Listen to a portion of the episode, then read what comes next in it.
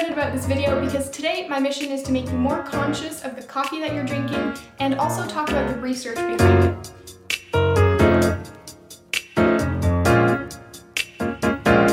So first, many people drink coffee in excess without realizing it, and second, many people don't know or have never tried reading the literature on a topic. So rather than Googling or going back and forth between Healthline, Mayo Clinic, Entrepreneur.com, Economic Journal, and all these platforms that might show up if you Google this topic, I want to normalize doing research on Google Scholar and reading publications with experiments that have been done on the topic. And before I continue, a really fabulous tool is examine.com. Um, if you're not interested in the nitty gritty of how the experiments were put together, this is a great overview um, and comprehensive summary of the topics about any particular compound or a food or chemical that you would be ingesting and you'd like to know what the effects are on your health, your um, various other factors. So check it out, it's really great. Today I'm talking about personal experience, but also research that I've done, which is why I'm looking to the left a lot because this is a very well researched topic that I'm sharing with you today.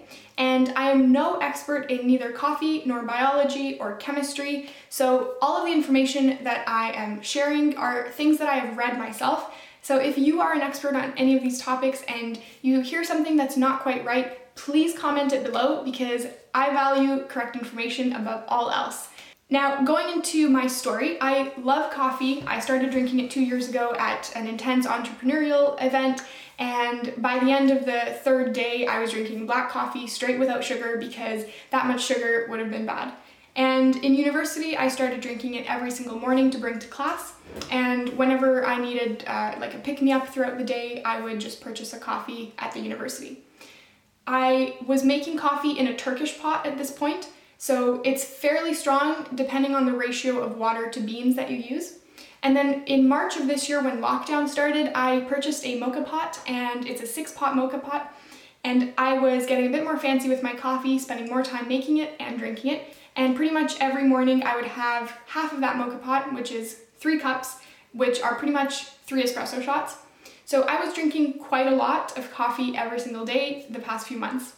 And last month, when my aluminum moka pot was accidentally misplaced in the dishwasher and it oxidated, I pretty much went cold turkey.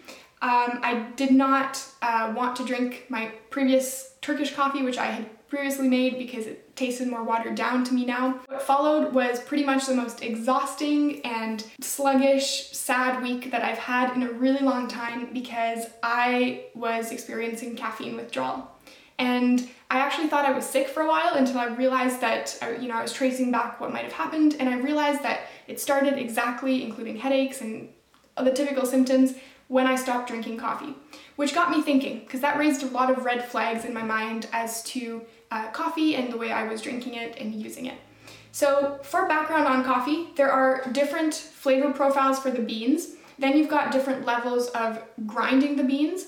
And finally, there's different ways to extract flavor from the beans themselves. An espresso and a brew are the two primary types of um, coffee. So, latte, cappuccino, americano, those all originate from an espresso shot.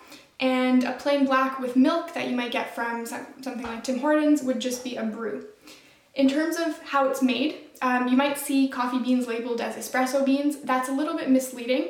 Um, espresso is more so a process. To make espresso, the flavor from the beans has to be extracted at a very high pressure because you're trying to squeeze as much of that flavor into as little water as possible. So it's a very concentrated uh, solution of caffeine. Depending on the method, you'll need either a fine or a slightly more coarse grind, although I, am pretty sure for espresso you would generally use a finer ground coffee.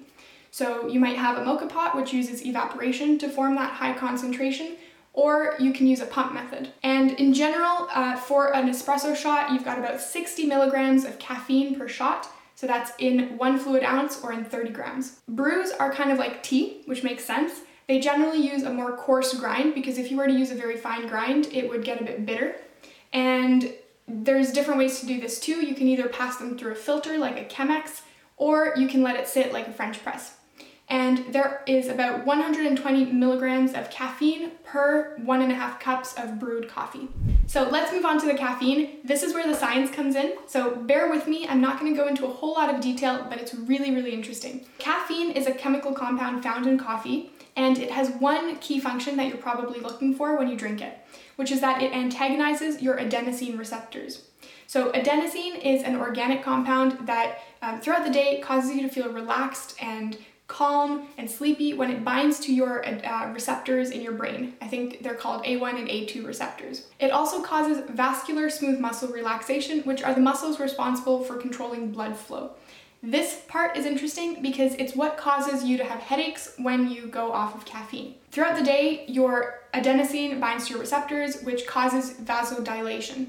When you drink coffee, it also generates a minimal initial contraction, and I'm reading off of a journal here, and then significant vasodilation. So when you go off of coffee, your blood vessels suddenly constrict again, and that causes high blood pressure and that causes headaches. I thought that was really interesting. So, caffeine essentially prevents that whole process from happening and it keeps you more awake as a result. But it doesn't actually replace sleep or deal with the reason why your body was trying to relax in the first place. Once we kind of know that background information, there were three key questions that I got to thinking when I had this whole withdrawal period. The first was what are the effects of coffee on energy? The second is what is the effect on, of coffee on productivity, both short and long term? I began to wonder whether if I completely stopped drinking coffee or limited my intake, would I be just as productive or would I go through life maybe living one less hour because I needed an extra hour of sleep? And finally, what about dependence and withdrawal? What are the effects and is it bad? Before I start, also, uh, coffee is not unhealthy. If anything, it might actually be healthy. There's a lot of research to support that. However, where I was previously drinking upwards of 200 milligrams per day, uh, probably around 300 given the moka pot situation, I am now cutting it down to about 100 milligrams per day and only about three times a week.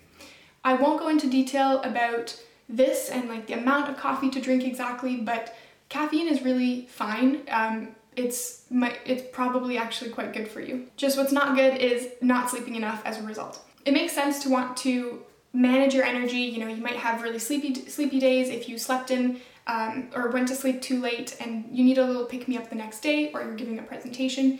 And coffee can certainly help you on days where you feel low. But energy ultimately comes down to your food, your lifestyle, and your sleep. And if you're not getting enough sleep on a regular basis, that has a compounding effect. And I think that's what I really experienced was um, when I had my one week of really severe withdrawal, it had sort of built up and, and you can't really deny your body the sleep that it needs by just putting a band-aid on top of it uh, of coffee. And I also realized that I'd rather get consistently sleepier throughout the day and have a good night's sleep at the end rather than experience spurts and then withdrawals and have to um, manage my body through intake of, of coffee. In terms of productivity and performance, it's quite clear that caffeine improves athletic performance, and it's very likely because of the anti fatigue effects of coffee. So, your perceived level of exertion is actually a little bit lower. And I definitely found that doing workouts for the week or two weeks after um, was quite difficult, probably because of that. But it's also quite clear that coffee improves performance from a well cited study in the University of Wales in 1994, along with a slew of other studies that have been done. But I will talk about some issues with these studies in my next point. So, in this study, which uh, suggested that caf- coffee improves performance, they used 48 university students, equal amount male and female, and they were asked to fast the night before and then also not drink coffee prior to coming to the lab.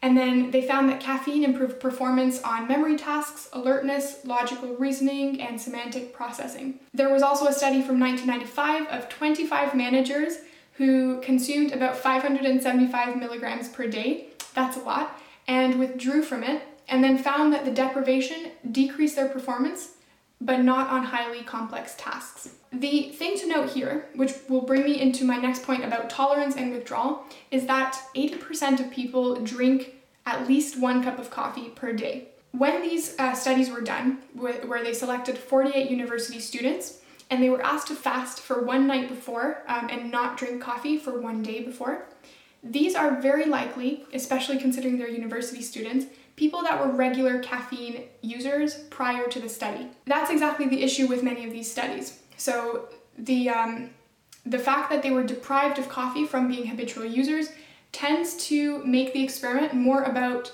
the deprivation phase and the effects of being deprived of coffee than the effects of drinking coffee in the first place. I was really curious to know more about the long term usage, um, trying to compare someone who does not drink coffee generally to, with someone who drinks coffee regularly. The challenge here as well is that uh, there's generally three approaches to testing, uh, to this type of testing. And this I'm pulling from a paper in 2005 by Jack E. James and Peter J. Rogers. I'm linking all of these below in the description, by the way. So, in this uh, paper, they are saying that of the three approaches, only long term withdrawal studies are capable of unambiguously revealing the net effects of caffeine. And overall, there is little evidence of caffeine having beneficial effects on performance or mood under conditions of long term caffeine use versus abstinence. They're talking about long term withdrawal studies here. The other two ways of conducting studies is the first, um, comparing consumers to low or non consumers. So the challenge with this is that because so many people are coffee drinkers, the ones that aren't are generally um, straying away from the norm. Like there's something different about them. Possibly the coffee doesn't agree with their stomach, or um, it doesn't really have much of an effect on them, or there's probably very good reasons why they are not habitual coffee drinkers. So comparing these two groups isn't quite fair. The second is pre-treatment and ad lib consumption studies. The third approach is a long-term withdrawal study. And one of my favorites that I read about is this one by J.E. James in 1998. He did a lot of research on caffeine, and this one is really, really cool. So he chose 36 participants from university who reported a consumption of three to five caffeine beverages per day on average. Then these participants were put under a four week long study in which they were told to abstain from any caffeinated drinks whatsoever. They were even provided decaf options and teas um, just to make sure that they stuck to this. And instead of coffee, they were given a pill to take every single day. This pill was either caffeine or a placebo. So this was done for four weeks. At the end of every of those weeks, they did a three-hour long session in the lab where they did some kind of a, a challenge. So the typical like cognitive memory tasks. And each of those challenges revealed a specific effect. Um, so I'm going to go into more detail on that. And then leading up to that challenge, so throughout this week, day one to six, they were given either the placebo pill or the caffeine pill. Same here and here and here. So specifically, in week one, they were given from days one to six the placebo pill every single day to take. At the end of that week, their challenge was they were given a placebo pill and then they had to do the challenge. So the result or the effect that would be revealed from this challenge was abstinence. For week two, they were given the placebo pill again, and then at the end of the week, they were given a caffeine pill. So reintroduced to caffeine, and the effect revealed by this would be an acute challenge. Week three, they were beginning, they were given a caffeine pill every single day, and at the end, uh, for the challenge portion, they were given a placebo before conducting that study.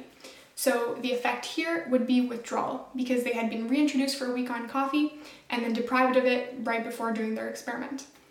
Week four, they were given caffeine every single day, and then for the challenge, they were given caffeine again. So this would reveal habitual use and the results of that. The results are so cool. So they found that there were no differences, and I'm reading from the paper here, but I'll link it in the description. There were no differences in performance between the sustained abstinence the acute exposure, and the habitual consumption conditions.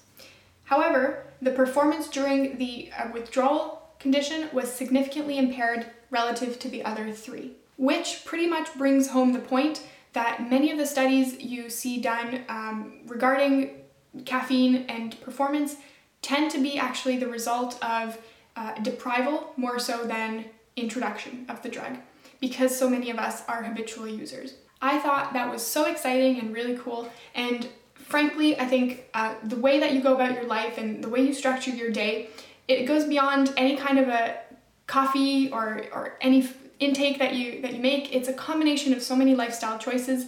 Um, and so for that reason, and also for the reason that I think it's important to be aware of the signals that your body is giving you with regards to sleep and what it needs, um, that I'm decreasing my caffeine intake and I'm going to be drinking definitely more uh, definitely more as a treat than as a regular like I've got to have this because it's a Monday type of thing. I hope you enjoyed that. That was so interesting to research and I really enjoyed sharing that with you.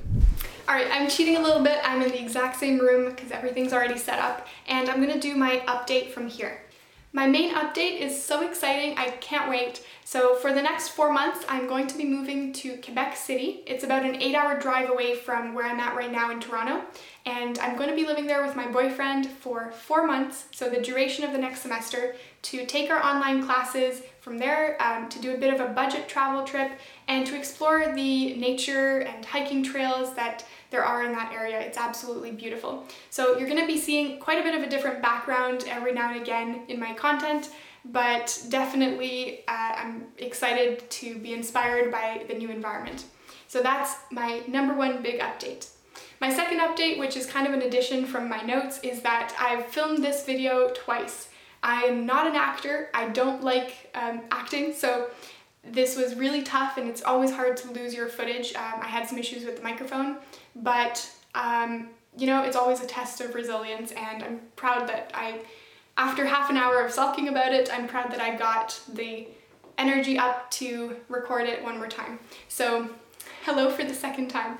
Um, what did I learn is, this is a little of a short one, but that plant there just got pruned recently. I knew that pruning was a thing. I didn't really know what it was, but essentially you're supposed to cut off dead leaves from plants because it drains resources. So that's something I learned just this week, which was really interesting. And then what do I wonder? Um, recently I've been thinking a lot about inspiration and being inspired by the things that you see around you. So when I got these glasses, uh, my optomet- I showed my optometrist a picture of like thin frames and a bit of a cat eye, and she said they were really trendy, and she was like, oh, I'm, I'm not surprised, like they're kind of back in style, which got me thinking a bit that really there isn't such thing as an original style because everything that we uh, do is often an amalgamation, at least creatively, of the inspiration that we draw from the world around us. And finally, what do I love? Um, I've been reading a lot more, so if you don't follow my Instagram yet, go check it out because I, um, I've been posting every time I finish a book a little IGTV, just summarizing the book and the themes and some of my thoughts on it. So my favorite book recently was Dark Matter by Blake Crouch, and I actually wrote out a passage from the book, um, an art installation description. I don't like art installations usually, or modern art, but it was such an amazing scene, and the book itself is just mind blowing. you kind of you're sitting there reading it, and you're like, what is going on? I have no idea. It's best summarized in GIFs. I love reading the Goodreads reviews after I've read a book. Um, they're often very accurate. So I would highly recommend that book and check out my IGTV to learn more about it as well because I shared all my thoughts there. Thank you for watching. I hope you enjoyed Snapshot episode number three and do your research about your health and all those topics because it's really interesting. Hope you enjoyed. Bye!